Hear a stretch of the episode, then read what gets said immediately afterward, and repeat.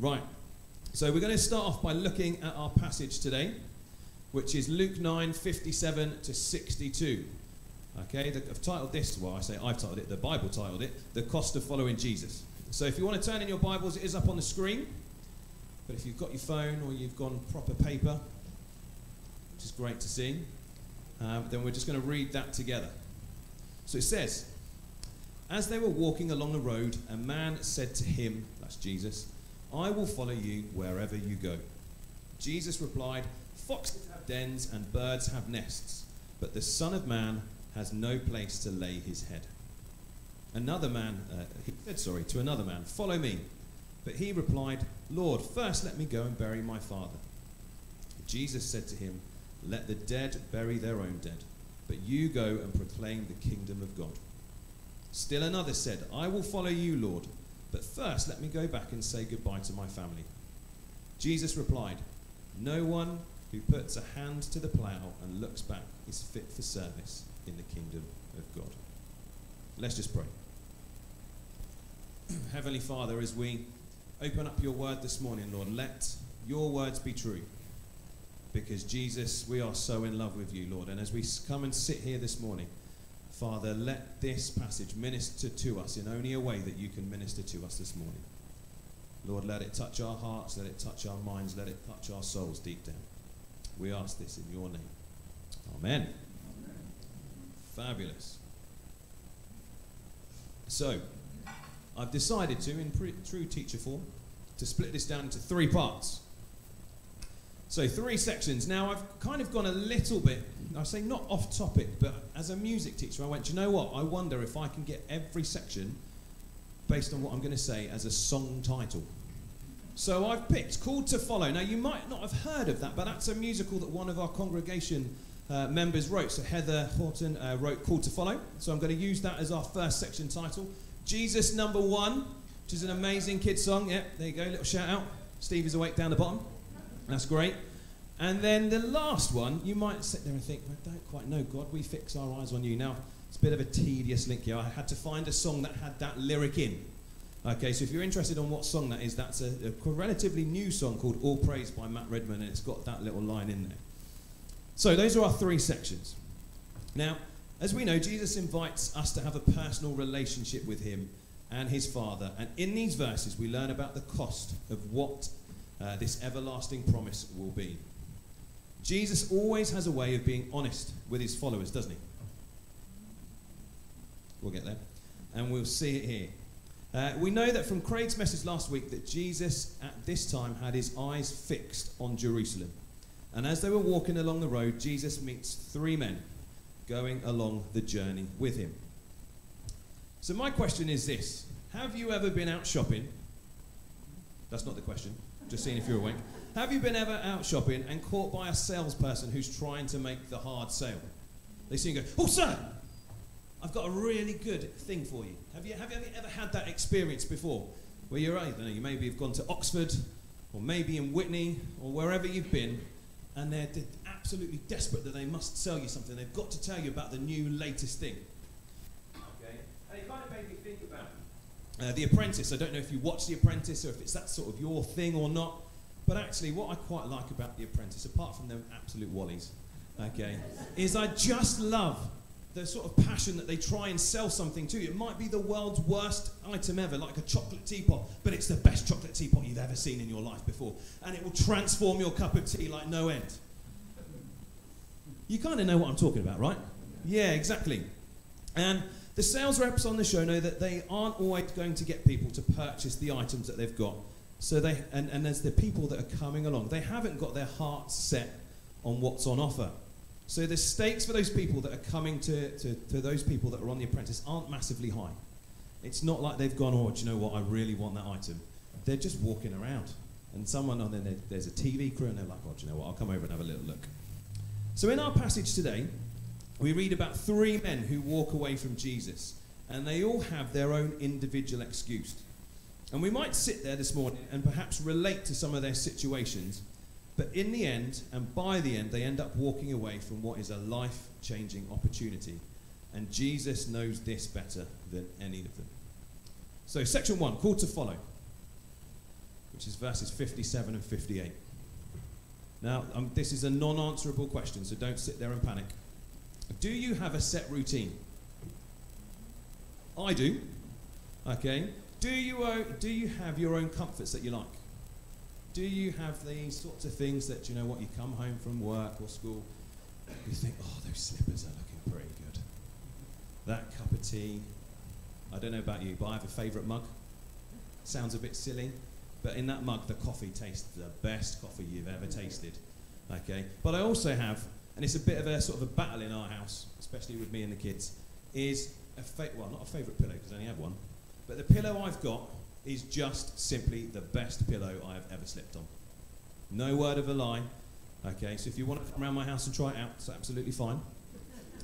Um, but in my house, if the kids can't get to sleep, it's always like, Mummy, can I have Papa's pillow? Can I have Papa's pillow? Mummy. And I get back in, I might be out doing something for school and for church, and right, right, time for bed. And I walk in, I look at the bed, I'm like, something's not right. Something's missing. I don't get it. So I open up door number one, Joel's room. He's probably starfished on the bed in some sort of way. Nope, it's not in there. Open up door number two. There it is. It's Evie sat there in bed like this. Fast asleep.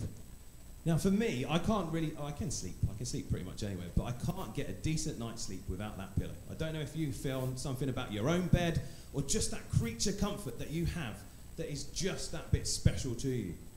Now, we kind of hear in this um, passage, and if we look at 57 and 58, it says, As they were walking along the road, a man said to him, I will follow you wherever you go. And then Jesus replies, Foxes have dens, birds have nests, but the Son of Man has no place to lay his head.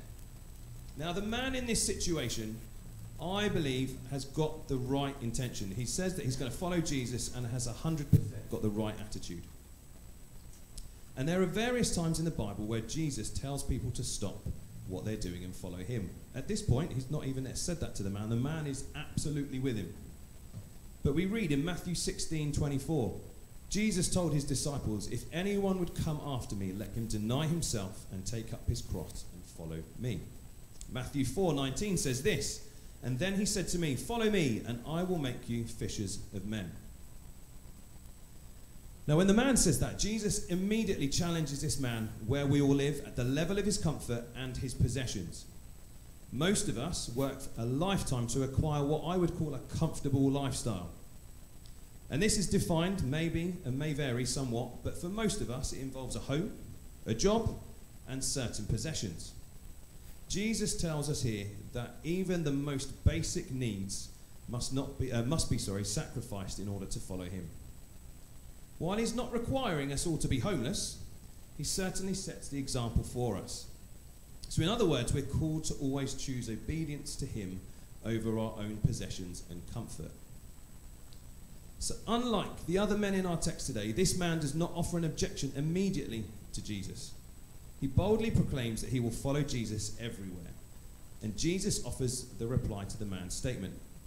As it says, foxes have holes, birds, lay, uh, birds of the air have nests, but the Son of Man has nowhere to lay his head.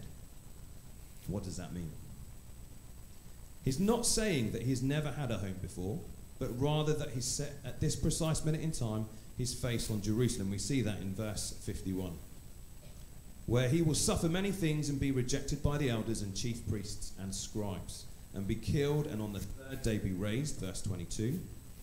And verse 23 says, Jesus is re- requesting this man to take up his cross and follow me. It is in verse 23. I think in these two verses, the point Jesus is trying to show is that following Jesus is not easy. You may lose your comfort. You might lose your favourite pillow. Following Jesus might be very difficult, and it might cost us all that we currently hold dear. But the promise is that we will be welcomed into the kingdom of heaven. Second section, number two, Jesus, number one, verses 59 and 60.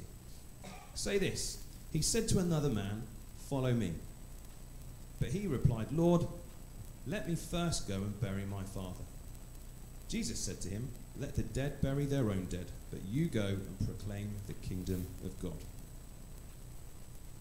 I want you to think for a second. What are you responsible for? What are you responsible for? Yourself. Who are you responsible for? That's an interesting question. Don't need, I don't need to like perhaps verbalize that, but to really have a think. Because the second man puts forward a very valid reason to Jesus, which doesn't seem too unreasonable. He wants to go and bury his father, something that any child would want to do. To pay his respects to the one that raised him is not unreasonable, but what I feel Jesus is saying here is that following him and the kingdom of God supersedes every earthly commitment that we have.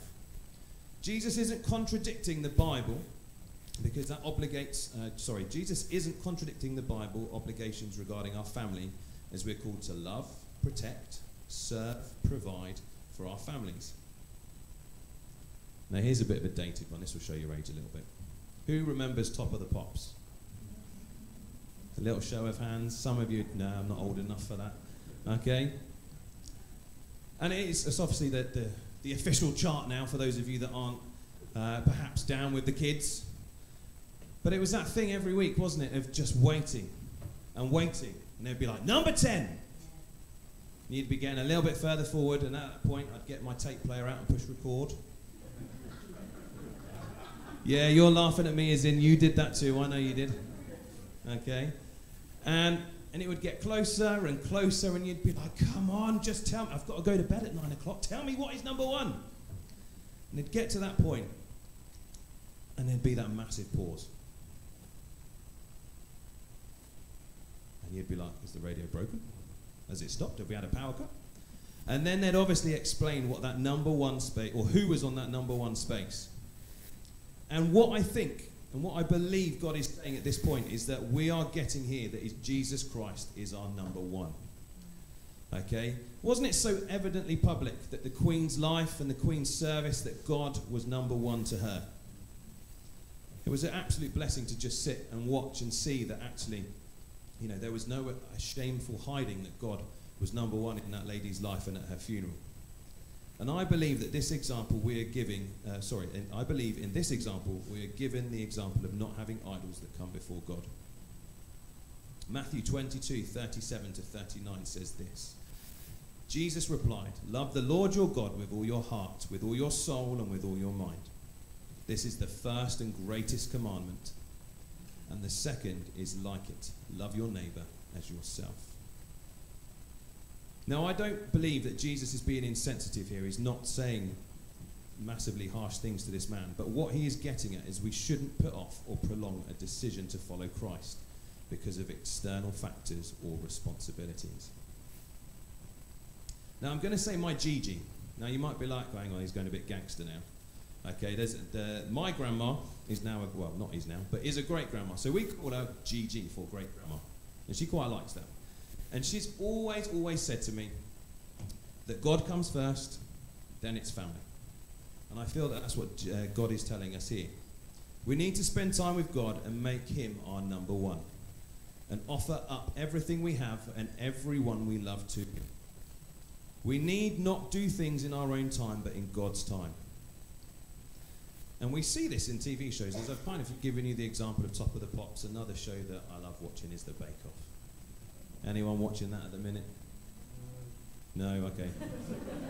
I know the premise of it sounds a little bit like you're watching someone mix some batter, bake it in a cake, and then for 20 minutes they do this. Is yours cooked? Hang on. That's essentially it. It really, really is. And, and, and, I'm sat there for like an hour and a half, like, he hasn't put the sugar in. What's going to happen? I don't, I don't get it. But in that show, right at the very end, they do the judging part, don't they? And it's kind of like that top of the pops. And what I feel Jesus is saying here is it's not a case of building that suspense, of going, do you know what? I'm having that conversation with someone. Do you know what? I think I'm going to follow God. There is no pause for suspense with Jesus. It's got to be that, do you know what, I want to follow God and I'm going now. Not that, do you know what, we'll just wait a minute.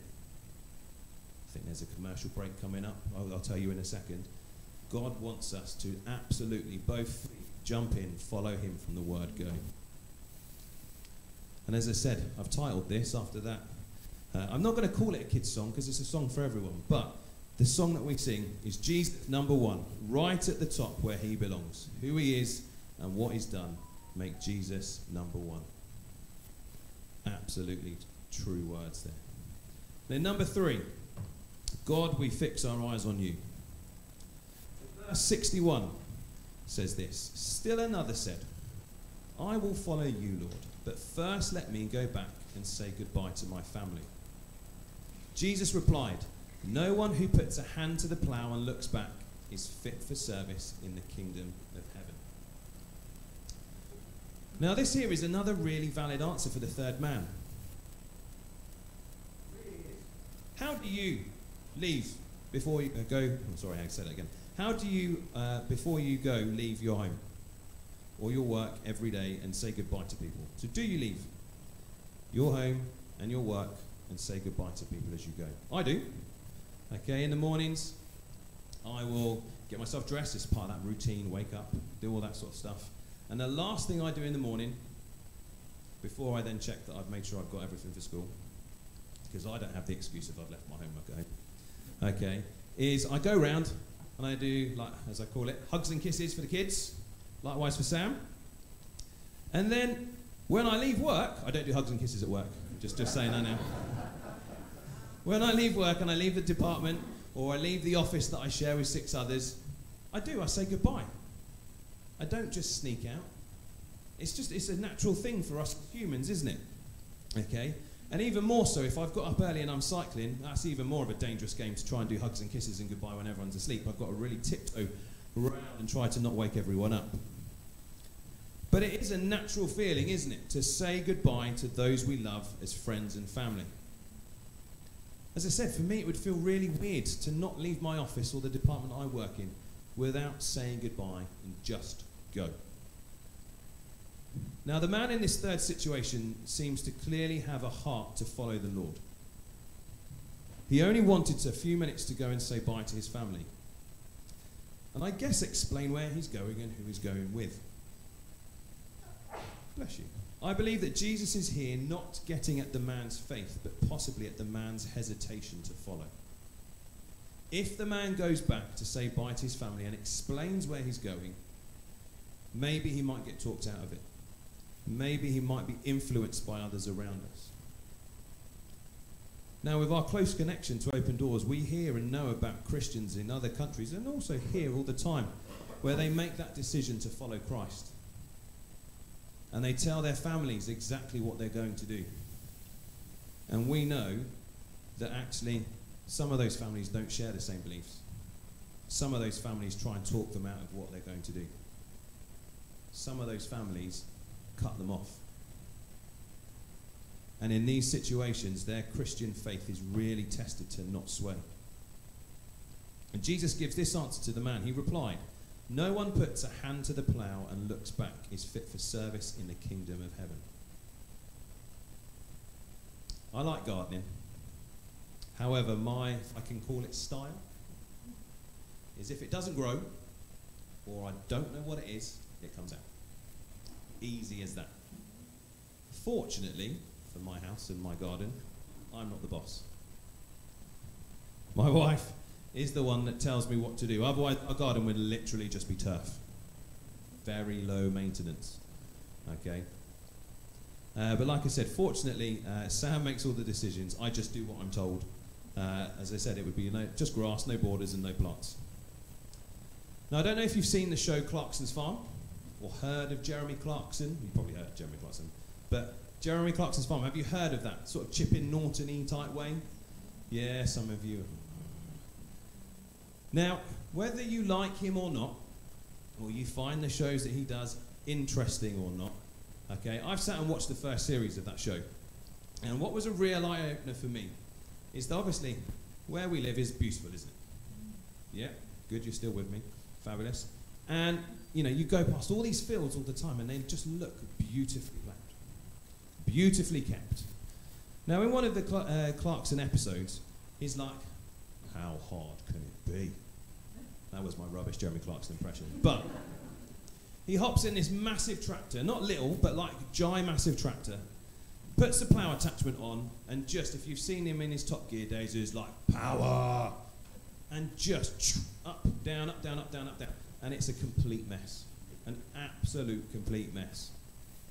Okay, um, and Jesus is telling us here that we need to fix our eyes on Him in the same way that realistically He really should have taken His time a little bit. And, and as I said, I'm no gardener, but from what I've read, to plough correctly, you've got to be looking in a straight line. And that's something that Jeremy Clarkson didn't do, but Jesus is telling us that we need to do. We need to fix our eyes on Christ and not look back so that, like the ploughman, we can make a straight line. By looking back, we run the risk of cutting off the course and making the plough line wonky. When we do put our hand to the plough, we must be ready for a lifetime relationship with Christ and following Christ. He has our life of service and transformation planned out from start to finish. And He is glad when we do put our hand on the plough. But let us not become like those seeds that we hear earlier in Luke that are thrown onto the shallow or rocky soil, who at once seem to, be, uh, seem to rejoice in Christ, only to fall away when it becomes a struggle or we get bored. Can I ask the band to come up for me? When we're promised in Scripture, or we are promised in Scripture, that because God has given us His Holy Spirit, we are sealed for the day of redemption. The Holy Spirit gives us the perseverance to run the race, as this is something we can't do by our own power or our own perseverance. We all need to pray always for perseverance and the grace of God to continue with us, that we may finish the race and win the prize. Acts 20, verse 24 says this However, I consider my life worth nothing to me. My only aim is to finish the race and complete the task the Lord Jesus has given me the task of testifying to the good news of God's grace. Paul's letter to the Philippians goes on to say this in Philippians 3, verse 12 to 14. Not that I have already obtained all of this or have already arrived at my goal, but I press on to take hold of that for which Jesus Christ took hold of me.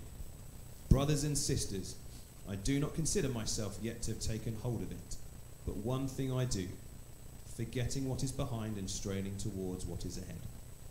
I press towards the goal, win the prize for which God has called me heavenward in Jesus Christ. Now, as we reflect back on those verses today, I want you to think is God calling you to follow? Is Jesus your number one? And do you have your eyes fixed on Him? Let's just pray.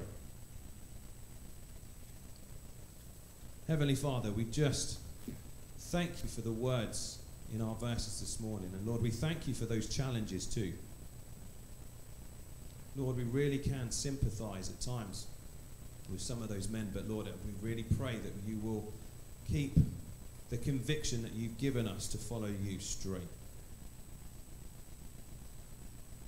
And Father, I just really pray, or want to pray, sorry, Jesus, that if there are people here for the first time that haven't made that commitment to you, that have been coming for a few weeks, a few months, maybe a few years, and you have been saying to them, Follow me. Lord, I pray that you will give them the conviction to not delay. That you will give them the bravery to say, I will follow you. So, Lord Jesus, I just want to offer up a little bit of quiet to you now. And I want to encourage my brothers and sisters this morning that if God is saying to you, follow me, follow me, that I pray that in this quiet space now, people will make that first step. Lord, maybe they might want to raise their hand and just say, Do you know what? In this quiet, I want to follow you. In this quiet, I've been following you, Lord Jesus, but I want to reaffirm that I will follow you again. Lord, I just pray that in this space now you will give people the boldness to do that. And then in a second, Lord, we will all pray together for those people that may have either put their hand up, may have prayed that in their hearts. So, Lord, this is your time now with your people.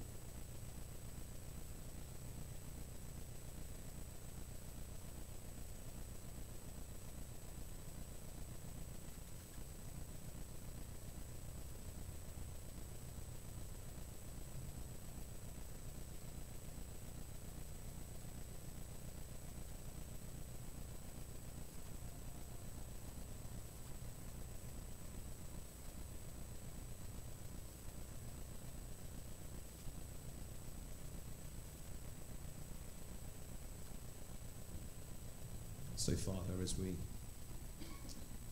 bring our time together this Sunday to a close, Lord, I just pray that if people have been bold enough to make that prayer this morning, that they will, one, give up everything to you, two, will make you their number one, and three, like that sat nav in the car, put in the direction of you so that they are fixing their eyes on you. And Lord, give them courage to, after the service, come over to the prayer team and ask for some prayer. To grab one of the elders or to just ask the person next to them, because we are all part of the family of God. To just pray for them. To pray for them on their journey with you. So, Father, we just thank you for our time this morning. In Jesus' name. Amen.